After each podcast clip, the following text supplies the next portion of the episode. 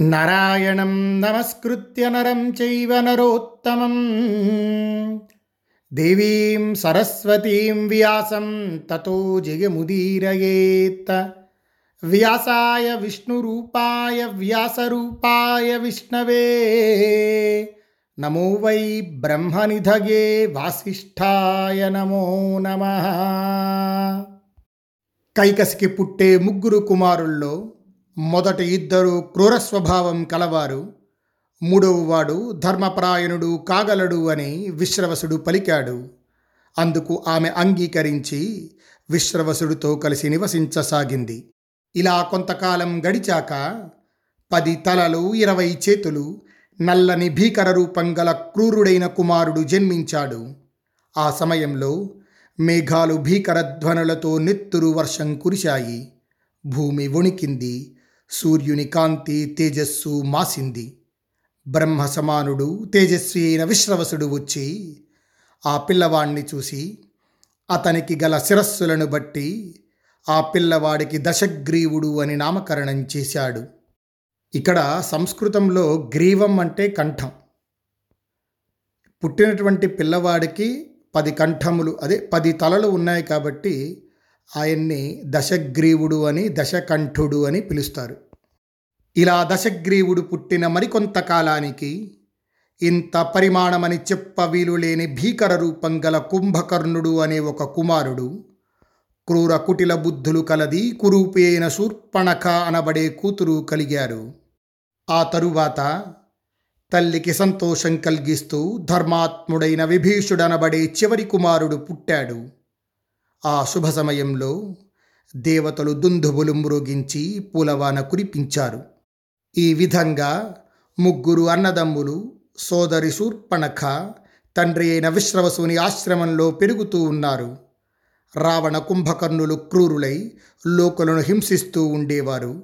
విశేషించి కుంభకర్ణుడు లోకులకు బాధలు కలిగించడమే కాక తాపసుల్ని చంపి తింటూ తృప్తి పడేవాడు ఇక యోగ్యుడైన విభీషణుడు వేదాలు పఠిస్తూ జితేంద్రియుడై ధర్మప్రాయునుడని ఖ్యాతి పొందాడు.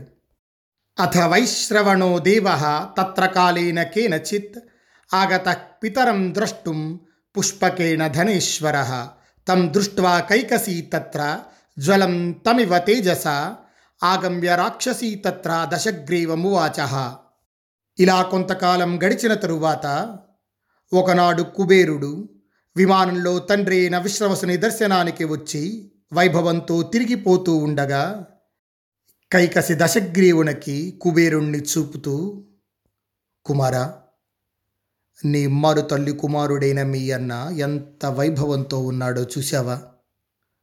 ఆ విధంగానే నీవు నీ సోదరులు అంతవారై నా కన్నులకు ఆనందం కలిగించాలి.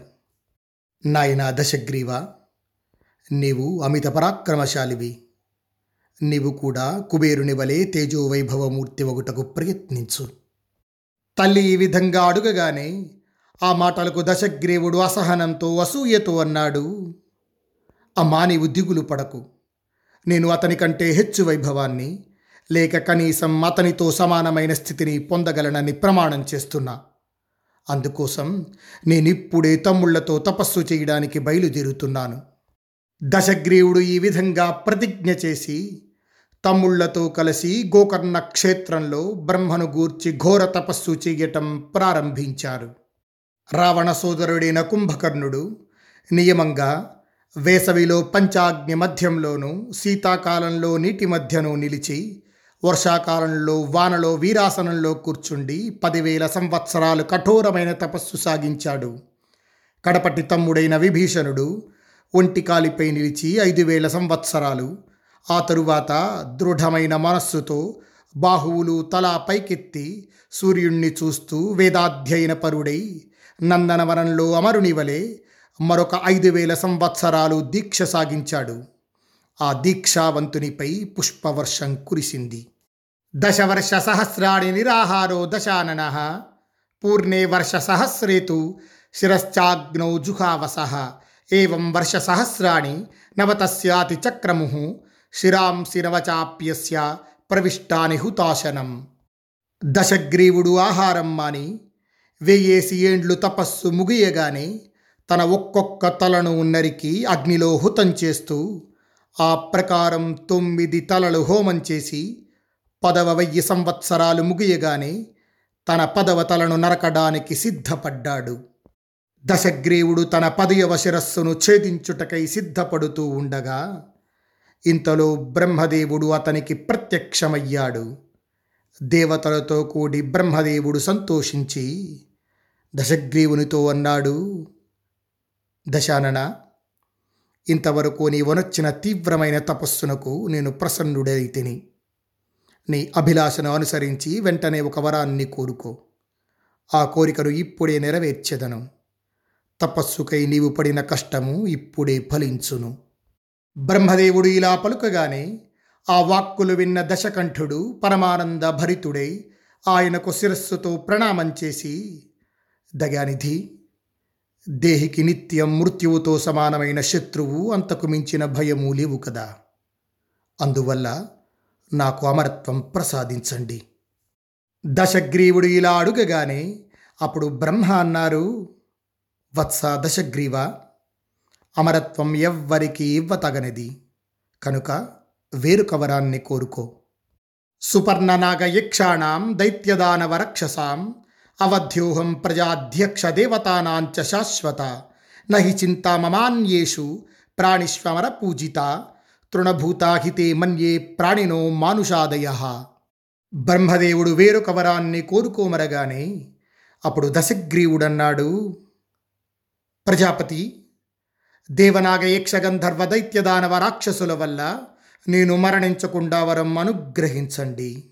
ఇక మానవులు వారికంటే అల్ప ప్రాణుల్ని నేను గడ్డి పోచలుగా చూస్తాను. దశగ్రీవుడు ఈ విధంగా వరం అడుగగానే అప్పుడు బ్రహ్మదేవుడు అన్నారు రాక్షస పొంగవ నీవు కోరిన రీతిగా ఈ వరమును అనుగ్రహించుచున్నాను. అంతేకాక నీ తపస్సుకు మెచ్చి నేను నీకు మరొక మంచి వరాన్ని ప్రసాదిస్తున్నాను. దశగ్రీవ నీవు ఇంతకుముందు అగ్నిలో వ్రీల్చిన నీ శిరస్సులు తొమ్మిది యథాతథంగా ఏర్పడతాయి. అంతేకాక మరి ఒక దుర్లభమైన వరమును కూడా ఇస్తున్నాను. నేను అనుగ్రహించుచున్న ఈ వరం వలన నీవు మనసులో తలచిన రీతిగా నీకు ఇష్టమైన రూపము లభించును. ఇక్కడ సైకాలజీ గురించి కూడా ఎంత బాగా చెప్తున్నారో చూడండి. రావణాసురుడు ఏమని వరం అడిగాడు దేవనాగ యక్ష గంధర్వ దైత్య దానవ రాక్షసుల వల్ల నాకు మరణం లేకుండా ఉండేటట్టు అనుగ్రహించు. అంతే అన్నాడు. రెండోది ఏమంటున్నాడు? తుచ్చ మానవులు మానవులు అంతకంటే తక్కువ వాళ్ళంతా కూడా నాకు గడ్డిపోచలతో సమానం అన్నారు. బలం ఉందని చెప్పి గర్వించాడు. మనం కూడా చూడండి. ఆ గోడచాటుగా చిన్న చేమ వెళ్తుంది అనుకోండి చేతులు ఊరుకో టప్పని కొడతాం. అవునా? అంటే ఏమిటి అక్కడ మనకి బలం ఉంది అది అల్ప ప్రాణి అని అనుకుంటాం కదా. అట్లాగే ఇక్కడ కూడా వీడేమనుకుంటున్నాడంటే మిగతా వాళ్ళందరి చేత మనకి మరణం సంభవించవచ్చు ఇక తుచ్చ మానవులు ఇంకా అంతకంటే తక్కువ వాళ్ళు నన్నేం చేయలేరు అనుకొని బలగర్వంతో అసలు ఆ వరాన్ని వదిలిపెట్టేశాడు. వాళ్ళ గురించి అడగడం మానేశాడు. బ్రహ్మదేవుడు ఇలా వరం ఇవ్వగానే అందరికీ ఆశ్చర్యం కలిగిస్తూ దశగ్రీవుని తలలు తిరిగి వచ్చాయి. ఆ తరువాత విధాత అయిన బ్రహ్మ విభీషణుణ్ణి సమీపించి సువ్రతుడా నీవు ధర్మబుద్ధితో సాగించిన తపో దీక్షకు ప్రసన్నుడనయ్యాను. నీకే వరం కావాలో తెలుపు బ్రహ్మదేవుడు ఇలా అడుగగానే అప్పుడు విభీషణుడన్నాడు. భగవాన్ లోకగురుడవైన నీవు ప్రసన్నుడవైనట్లు తెలుపటం కంటే నాకు శ్రేయస్సు వేరేముంటుంది. అయినా నీవు అనుగ్రహించదలిచినచో నేను ఎంతటి విపత్తులో ఉన్నా నా మనస్సు ధర్మం నుండి తొలగకుండా ఉండేటట్లు. నేను ఎవరి నుండి ఉపదేశం పొందకుండానే నాకు బ్రహ్మాస్త్రం లభించినట్లు వరం ప్రసాదించము. అంతేకాక నేను ఏ స్థితిలో ఉన్నా బుద్ధి ధర్మమునందు స్థిరమై ఉండునట్లు అనుగ్రహింపుము. విభీషణుడు ఈ విధంగా ప్రార్థించేసరికి బ్రహ్మదేవుడు విభీషణుణ్ణి తిరిగి మెచ్చుకుంటూ వత్స నీవు కోరిన వరాలు ఇస్తున్నాను. నీవు రాక్షసి గర్భంలో పుట్టిన నీ బుద్ధికి అధర్మమందు ఆసక్తి లేనందున నీకు దుర్లభమైన అమరత్వం ప్రసాదిస్తున్నాను. బ్రహ్మదేవుడు ఈ విధంగా విభీషణుడికి వరమిచ్చి ఆ తరువాత ఆయన కుంభకర్ణుణ్ణి సమీపిస్తూ ఉండగా దేవతలు ఆయనతో అన్నారు భగవాన్ ఈ కుంభకర్ణుడు అతి పరాక్రమవంతుడు. దేవ విరోధి అయి సహజ శక్తితోనే ఇంతవరకు ఏడుగురు అప్సరసలను మృంగుటే కాక ఇంద్రసేవకులు పది మందిని మరెందరో ఋషుల్ని మానవుల్ని చంపి తిన్నాడు. ఇక వీనికి నీ వరశక్తి లభిస్తే ఇతడు విశ్వాన్ని మృంగకుండా ఉండగలడా? కనుక ఇతనికి లోకశ్రేయస్సు కొరకు నిద్ర ప్రసాదించండి.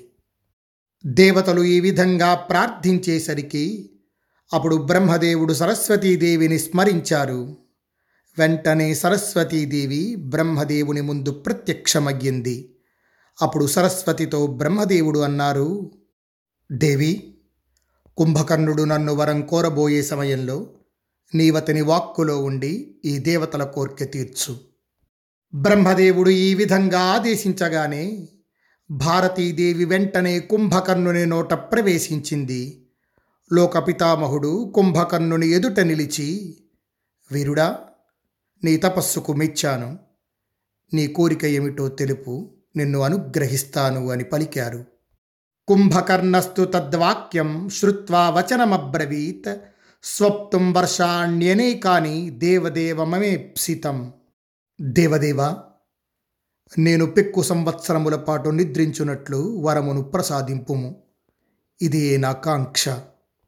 కుంభకర్ణుడు ఈ విధంగా అడుగగానే తథాస్తు అని పలికి అసురుని నోటి నుండి బయటకు వచ్చిన సరస్వతీదేవితో దేవతలతో కలిసి అక్కడ నుండి వెళ్ళిపోయారు.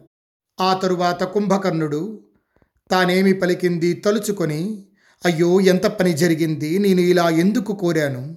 కుత్సితులైన దేవతలు నాకు భ్రాంతి కలిగించి ఇలా పలికించి ఉండాలి అని అనేక విధాలుగా పరితపించాడు. ఆ తరువాత సోదరులతో కలిసి శ్లేష్మాతకము అనే పేరు గల తమ తండ్రి వనమునకు చేరి అక్కడ సుఖంగా నివసిస్తూ ఉన్నారు. ఇదండి మనకి శ్రీమద్ రామాయణంలో వాల్మీకి మహర్షి అందించినటువంటి రావణ జన్మ వృత్తాంతం. అయితే ఇక్కడ ఈయన వరం ఏం కోరుకున్నారు? మనుష్యులు గడ్డిపోచలతో సమానం. కనుక అసలు వాళ్ళ గురించి అడగలేదు. ఎందుకంటే నేను వాళ్ళని ఎదుర్కోగలను అనేటటువంటి ధైర్యం ఆ బలం ఆయనకు ఉంది కాబట్టి ఆ విధంగా అన్నాడు. ఇప్పుడు ఆ మనుష్య రూపంలోనే వచ్చి కొట్టాలి రావణాసుని అందుకనే శ్రీమన్నారాయణుడు శ్రీరాముడుగా అవతరించారు మానవుడిగా.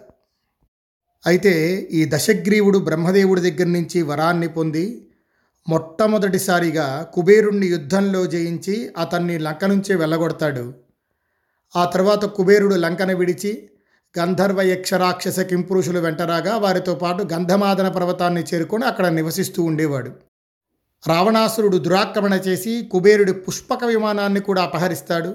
అయితే అప్పుడు కుబేరుడు కోపించి రావణుణ్ణి శపిస్తాడు. ఏమనంటే ఈ పుష్పక విమానం నీకు నీకు వాహనంగా ఉండదు. యుద్ధంలో నిన్నెవరైతే చంపుతారో ఆ చంపిన వానికే ఇది వాహనం అవుతుంది. అలాగే నీకంటే పెద్దవాడినైనా నన్ను అవమానించావు కాబట్టి నువ్వు ఎక్కువ కాలం ఉండబోవు అని చెప్పి శపించాడు. ఇక ధర్మాత్ముడైన విభీషణుడు సత్పురుషుల మార్గాన్నే సదా స్మరిస్తూ కుబేరుణ్ణి అనుసరించి మహదైశ్వర్యాన్ని పొందాడు. కుబేరుడు సంతుష్టుడై విభీషణుణ్ణి యక్షరాక్షస సైన్యానికి సేనాపతిగా నియమించాడు.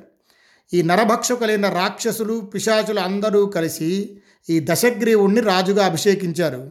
ఈ దశగ్రీవుడు కామరూపధరుడై ఆకాశ సంచారి అయి బలమదంతో దేవతలపై దైత్యులపై కూడా దాడి చేసి వారి వద్ద ఉన్న రత్నాలను రత్నఖచిత వస్తువులను అపహరించాడు.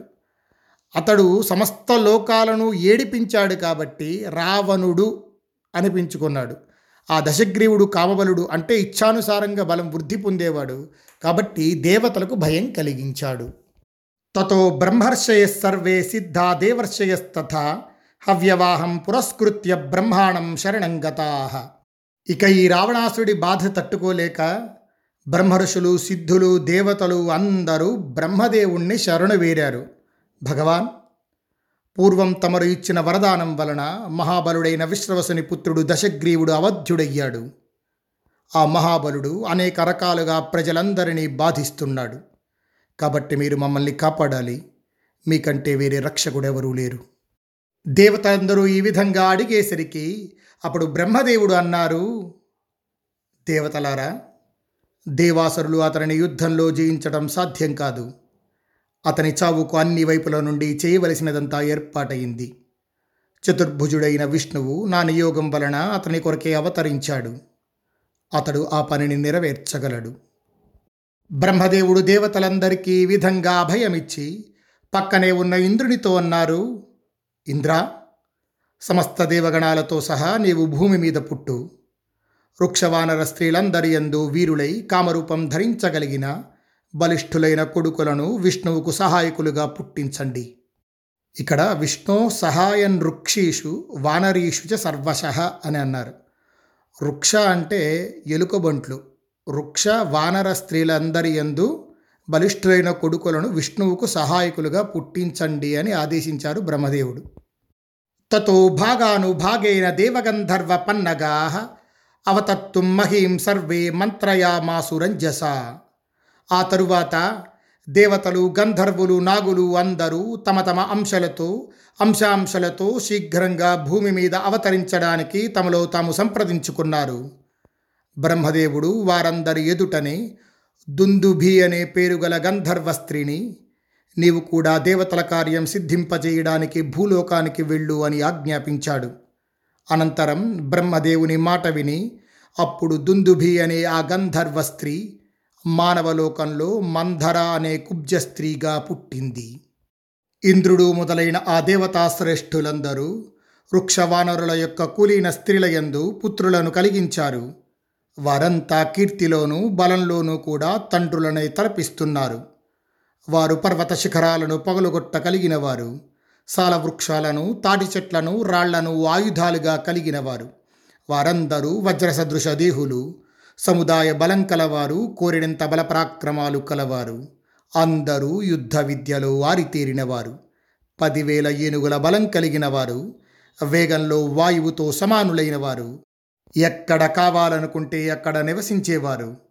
ఈ విధంగా మొత్తం ఏర్పాటంతా చేసి సృష్టికర్త అయిన బ్రహ్మదేవుడు ఏదేది ఎలా ఎలా చేయాలో మంధరకు బోధించారు. మనోవేగం కలిగిన ఆమె ఆ మాటలన్నీ బాగా ఆకలింపు చేసుకొని అటు ఇటు తిరుగుతూ వైరం పురికొల్పటంలో నిమగ్నమైంది అయితే ఇక్కడ ఒక ఇరవై అధ్యాయాల పాటు రామాయణాన్ని మనకు మహాభారతంలో అందించారు. ఇక ఇక్కడి నుంచి శ్రీరామచంద్రుడు వనవాసానికి వెళ్ళటం అలాగే అక్కడ మారీచ వధ సీతాపహరణం రాముడు సుగ్రీవుల యొక్క మైత్రి వాలిని చంపటం అలాగే సీతాన్వేషణము హనుమంతుడు లంకకి వెళ్ళి రావటం ఆ తర్వాత అంగదుని రాయిభారం రామరావణ యుద్ధం ఆ యుద్ధంలో శ్రీరామచంద్రుడు గెలవటం ఆ తర్వాత శ్రీరామచంద్రుని పట్టాభిషేకం ఇలా ఒక ఇరవై అధ్యాయాల్లో శ్రీమద్ రామాయణాన్ని మహాభారతంలో సంక్షిప్తంగా అందించారు వ్యాసపరమాత్మ శ్రీమద్ రామాయణాన్ని మార్కండేయ మహర్షి యుధిష్ఠిరునికి చెప్పిన తరువాత యుధిష్ఠిర మహారాజుతో మార్కండేయ మహర్షి అన్నారు ఏవమే తన్మహాబాహు రామేణామిత తేజస ప్రాప్తం వ్యసనమత్యుగ్రం వనవాసకృతం పురా మాసుచ పురుషవ్యాఘ్ర క్షత్రియోసి పరంతప బాహువీర్యాశ్రితే మార్గే వర్తసే దీప్త నిర్ణయే. యుధిష్ఠిర శ్రీరామచంద్రుడు భయంకరమైన కష్టాలను పొందాడు. నీవు క్షత్రియుడవు శోకించకు. బాహుబలం మీద ఆధారపడిన అభీష్ట ఫలంతో నిశ్చితమైన మార్గంలోనే నీవు పయనిస్తున్నావు. శ్రీరామునితో పోలిస్తే నీ కష్టం అణుమాత్రం కూడా కాదు. ఇంద్రాది దేవతలు అసురులు కూడా క్షత్రియ ధర్మాన్ని పాటించే ఈ మార్గంలోనే నడుస్తారు. వజ్రపాణి అయిన ఇంద్రుడు మరుద్గణాలతో కలిసి వృత్రాసురుణ్ణి దుర్ధర్షుడైన నముచిదానవుణ్ణి రాక్షసేన దీర్ఘజిక్వను సంహరించాడు. సహాయ సంపన్నుడికి ఈ లోకంలో సమస్త ప్రయోజనాలు సమకూరుతాయి. ఇక ధనంజయుని వంటి సోదరుడు ఉన్నవానికి యుద్ధంలో పరాజయం ఎక్కడిది ఇదిగో భీమపరాక్రముడైన ఈ భీముడు బలవంతులలో శ్రేష్ఠుడు. మాద్రీసుతులు నకుల సహదేవులు యువకులు మహాధనుర్ధరులు వీరులు. యుధిష్ఠిరా ఇటువంటి సహాయకులను కలిగిన నీవు ఎందుకు విచారిస్తున్నావు? వీరు మరుద్గణాలతో కూడిన ఇంద్రుని సైన్యాన్ని కూడా జయించగలరు. భరతనందన? దేవరూపులైన మహాధనుర్ధరుడైన ఈ నీ తమ్ముళ్ళ సహాయంతో సమస్త శత్రువులను నీవు యుద్ధంలో జయించగలవు. ఇదిగో ఇటు చూడు ఈ ద్రౌపదిని. దురాత్ముడైన సైంధవుడు బలగర్వంతో బలవంతంగా ఈమెను అపహరించాడు. అయినా ఈ మహాత్ములు అతి దుష్కరమైన పనిని చేసి ద్రుపదుని కూతురైన కృష్ణను తీసుకొని వచ్చారు. జయద్రథుణ్ణి ఓడించి నీకు అప్పగించారు. ఎటువంటి మానవ సహాయం లేకుండానే రాముడు భయంకర పరాక్రమం కలిగిన రాక్షసుడైన దశగ్రీవుణ్ణి యుద్ధంలో చంపి వైదేహిని తిరిగి తీసుకుని వచ్చాడు. రాజా ఇతర జాతులకు చెందిన కోతులు లాంగూలాలు ఎలుకబంట్లు అతనికి మిత్రులు సహాయకులు. నీకైతే నీ నలుగురు సోదరులున్నారు. ఈ విషయాన్ని బుద్ధి పెట్టి ఆలోచించు.